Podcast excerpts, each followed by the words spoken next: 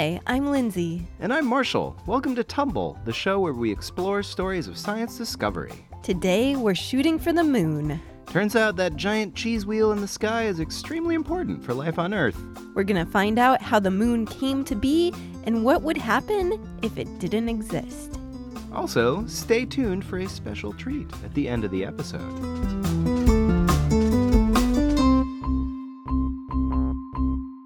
Before we get to this week's episode, we've got a few things to take care of. First, we want to let you know that our audio course is finally out on Himalaya Learning. The Wildlife of Your Home pod course is a 10 episode series that will train you to become an indoor wildlife investigator, a rare kind of scientist. You'll learn about ecosystems by discovering the unknown creatures you wake up with every day. It's available right now on learning.himalaya.com/tumble. If you enroll now, you'll get a free 14-day trial on the Himalaya Learning platform. And next, we got some new patrons to thank. Roland, Bridger, happy belated birthday on August 2nd, Bridger. Your dad loves you and loves all the adventures you go on. Isaac and Aurora Lang, Ian Skinner, Aaron, Holly, and Charlotte. And Charlotte, happy birthday on August 15th. Keep learning and asking questions. Your mommy loves you. And also Cleo Chan Testa. Keep learning and shining, and happy birthday on August 21st. There are also some more not new patrons with birthdays coming up. Persephone Schmitter, happy birthday on August 14th. Leo Liked Gould, happy birthday on August 15th. Your parents love you and are so grateful for you. Catherine, happy birthday on August 16th. Emma Kay, happy birthday on August 21st. Mom and Dad are always so proud of you. Julian Boutel, happy birthday on August 21st. Thanks to all of you and to everyone who supports Tumble on Patreon.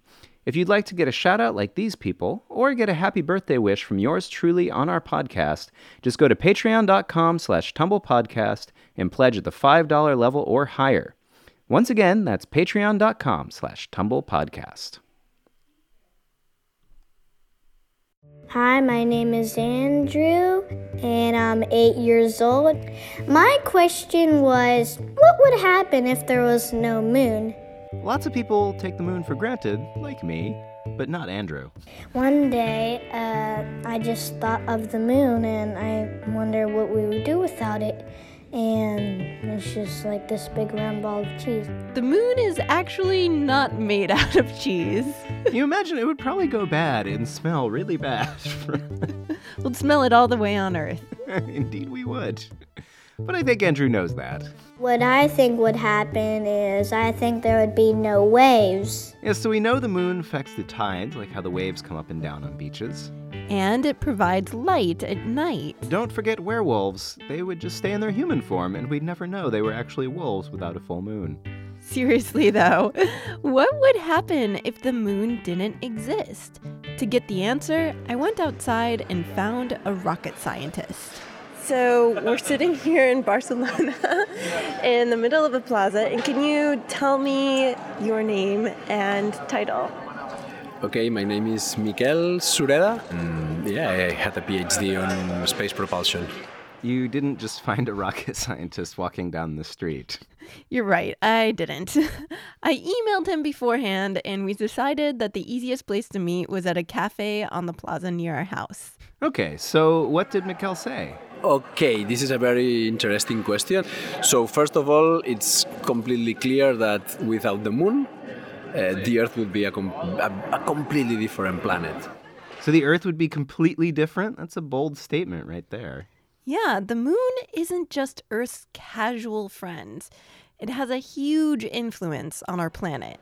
We are attracting the moon because the, the Earth is a big planet and is attracting the moon, and that's why the moon is going around the Earth. But in the same way, the moon the moon is attracting the Earth, and exactly with the same with the same amount of force. So the moon and the Earth are like BFFs, best friends forever. Yes, and gravity has kept them going strong for many, many, many, many years. And because of that gravitational attraction, the moon plays a really important role in our everyday life. So, not just every night? Every single moment. Miquel broke down what would happen if we didn't have the moon. The more easy answer is we would have no tides or no uh, that big tides, but there are other consequences So Andrew was right. Miquel said that there would be no big tides. Yeah, the oceans are a huge mass of water on our planet, and the moon's gravitational pull makes the tides big. But if the moon disappeared, there would still be waves because our sun also pulls on our water. We would have tides, but they would be about a third of the size that the one we have now. So if the tides were like 75% smaller, that would have a big impact on surfing. And ocean life and ocean ecosystems Like all those sea stars and tide pools would have to move a little closer to the shore. take their little knapsacks on their backs. Guess there's no moon, guys. Time to move in. so what are the other consequences? The day would be really, really, really shorter because the moon has been stopping the Earth, the rotation of the Earth. So probably the day would be maybe only five, six hours long. Maybe one hour of school per day and one nap per day. I don't know, it, but but life would be very different. Whoa. Only one nap per day? I couldn't deal. The point is, the moon plays a big role in controlling how Earth rotates on its axis. The axis is that invisible line from pole to pole that our planet spins around. It's tilted at 23 degrees consistently, day after day, never changing. Without the moon, the rotational axis would be wobbling like chaotically, maybe from zero degrees to 90 degrees, which means that uh, sometimes the coldest part of the Earth will be the poles, like now, but sometimes the poles would be like the hottest parts. So without the moon's gravitational pull keeping us stable, we'd just be one of those total mess planets, never getting its life together. I know, and that's what satellite friends are for, right? keeping you on your axis. If we didn't have the moon, we'd have glaciers in the Sahara Desert and desert in Antarctica. Plus, our seasons would just be all out of whack.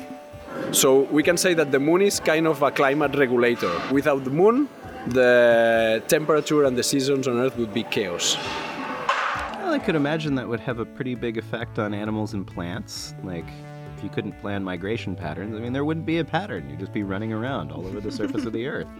Yeah, and Miquel says without the moon, there would be no humans. Well, that's too bad. Why? Scientists think that the moon helped create an atmosphere where life as we know it could evolve. Maybe there will be life, but not the kind of life we have now, and pro- um, sh- uh, surely no human beings. Wow, so we really owe our existence to the moon in part. Uh, absolutely. The Earth is the right size, in the right place, and with the right satellite, with the right moon, which is just incredible. I mean, yes, that's incredible. But how did we get this perfectly sized moon? And how do we know all this stuff? We are not sure why we have this strange big moon. Oh, so we just don't know. no, he's saying that scientists are not 100% certain, but there are a lot of theories or hypotheses. The most commonly accepted one is called the giant impact theory. Ooh, that sounds like good band name. I know. I mean, it's really cool. So, the theory goes that four and a half billion years ago, when the solar system was the solar system version of a baby, the Earth lived in a much more dangerous neighborhood. Lots of gangs patrolling the street, beating up on smaller planets, traveling the mean orbits of our solar system. I mean, basically, the Earth was cold, rocky, and it was getting hit by anything and everything in its path until one day, everything changed. The Earth collided with a huge planetary body about the size of Mars. This collision, it could have been in many different angles and with many different velocities, and almost all of them, they would have not created a moon, but by chance, this collision was with the right angle, right velocities. So it made the moon? Yeah, this planet like object called Theia basically smashed a huge chunk out of the Earth. All the debris went swirling around and around together, caught up in Earth's gravitational pull. Some scientists argue that there might have been two separate collisions within two days, but the end result was that the debris came into a ball and formed our moon. Did scientists just make it up because they like smashing big things together? I mean, it's fun. But I'm sure there's actual evidence to support it, though, right? The first thing that uh, supports this idea is that uh, when we went to the moon and we were able to send back rocks from the moon, they analyzed and they realized that the composition of the rocks on the moon is kind of really similar When astronauts were landing on the moon back in the 1960s and 70s, they collected rocks to get clues about how the moon was made. I thought those were just cool souvenirs you could have. Me too, honestly. But it turns out that the moon rocks have a very similar chemistry to the rocks found on Earth. you say, yeah, wow, look at that. The moon is kind of similar or the same uh, material than the mantle of the Earth. And then you start thinking, okay, maybe it, it comes from there. That gave scientists an idea of how powerful the impact would have to have been to cut through the Earth's crust and pick up bits of the mantle beneath it. It was not just a scratch on the crust, it, it, it, it kind of destroyed the Earth itself. Oh, that sounds kind of intense. But how can we really say that that's true? Well, you can run computer simulations or models of what the impact would have looked like. Looking at the impact and the physics of the impact, it really works. Science normally it works with not with the last but with the best theory we have so far. And that's kind of what, what we are thinking now. So he's saying that at any point, someone could propose a new idea of how the moon formed, and we'd rewrite that story you just told. If they have good enough evidence, Miquel is a big supporter of going back to the moon and getting more rocks to give us better clues. But we know for sure there was a time when Earth didn't have a moon. Right, and we also know for sure that the moon is slowly moving away from us. Many, many million years ago, the moon was closer than it's now, and, and, and actually the moon is just going farther and farther every, every, every day. Oh, wow. I did not know that. And actually, it's moving about four centimeters per year away from us, which is it's it's something that we, we can measure. Wait, so the, the moon is drifting away? It's leaving us? It's just the way that things go. Over hundreds of thousands of years, it means that the changes we learned about at the start of the show will actually happen. Tides will get smaller, days will get shorter, and werewolves won't have as much time to hunt. Poor werewolves. but how do we know this is happening? The first uh, humans that went to the moon, they placed uh, mirrors on the moon facing the Earth. So now, from here, we just have to fire lasers to these mirrors, and we can measure the distance between the Earth and the moon very, very, very precisely. So we are seeing this. That is so cool. We're actually firing lasers at the moon. just like, no big deal, just firing a laser at the moon. just checking things out. Yeah, getting that mirror onto the moon was probably the bigger deal. The idea of uh, mirrors and lasers is kind of a simple technology. It's the same that contractors use to measure houses, for example. If you want to upgrade from a tape measure. Yeah, because we don't have a big enough tape measure to get to the moon.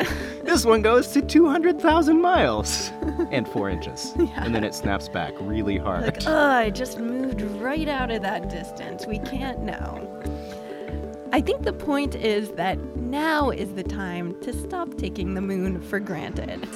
It's sort of mind blowing how many things had to come together. And when you talked about, you know, the small, small chance that the moon could be made in such the exact way that it was, it seems just beyond comprehension of how we're here right now on a plaza in Barcelona talking about it.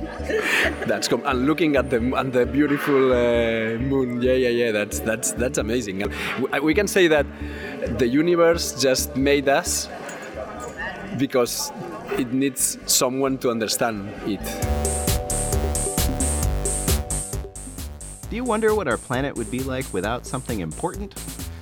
like, what if we had no sun or no oceans? How would life be different? Draw us a picture of what you think would happen. Then send it to us at tumblepodcast at gmail.com and we'll share them with all of our listeners.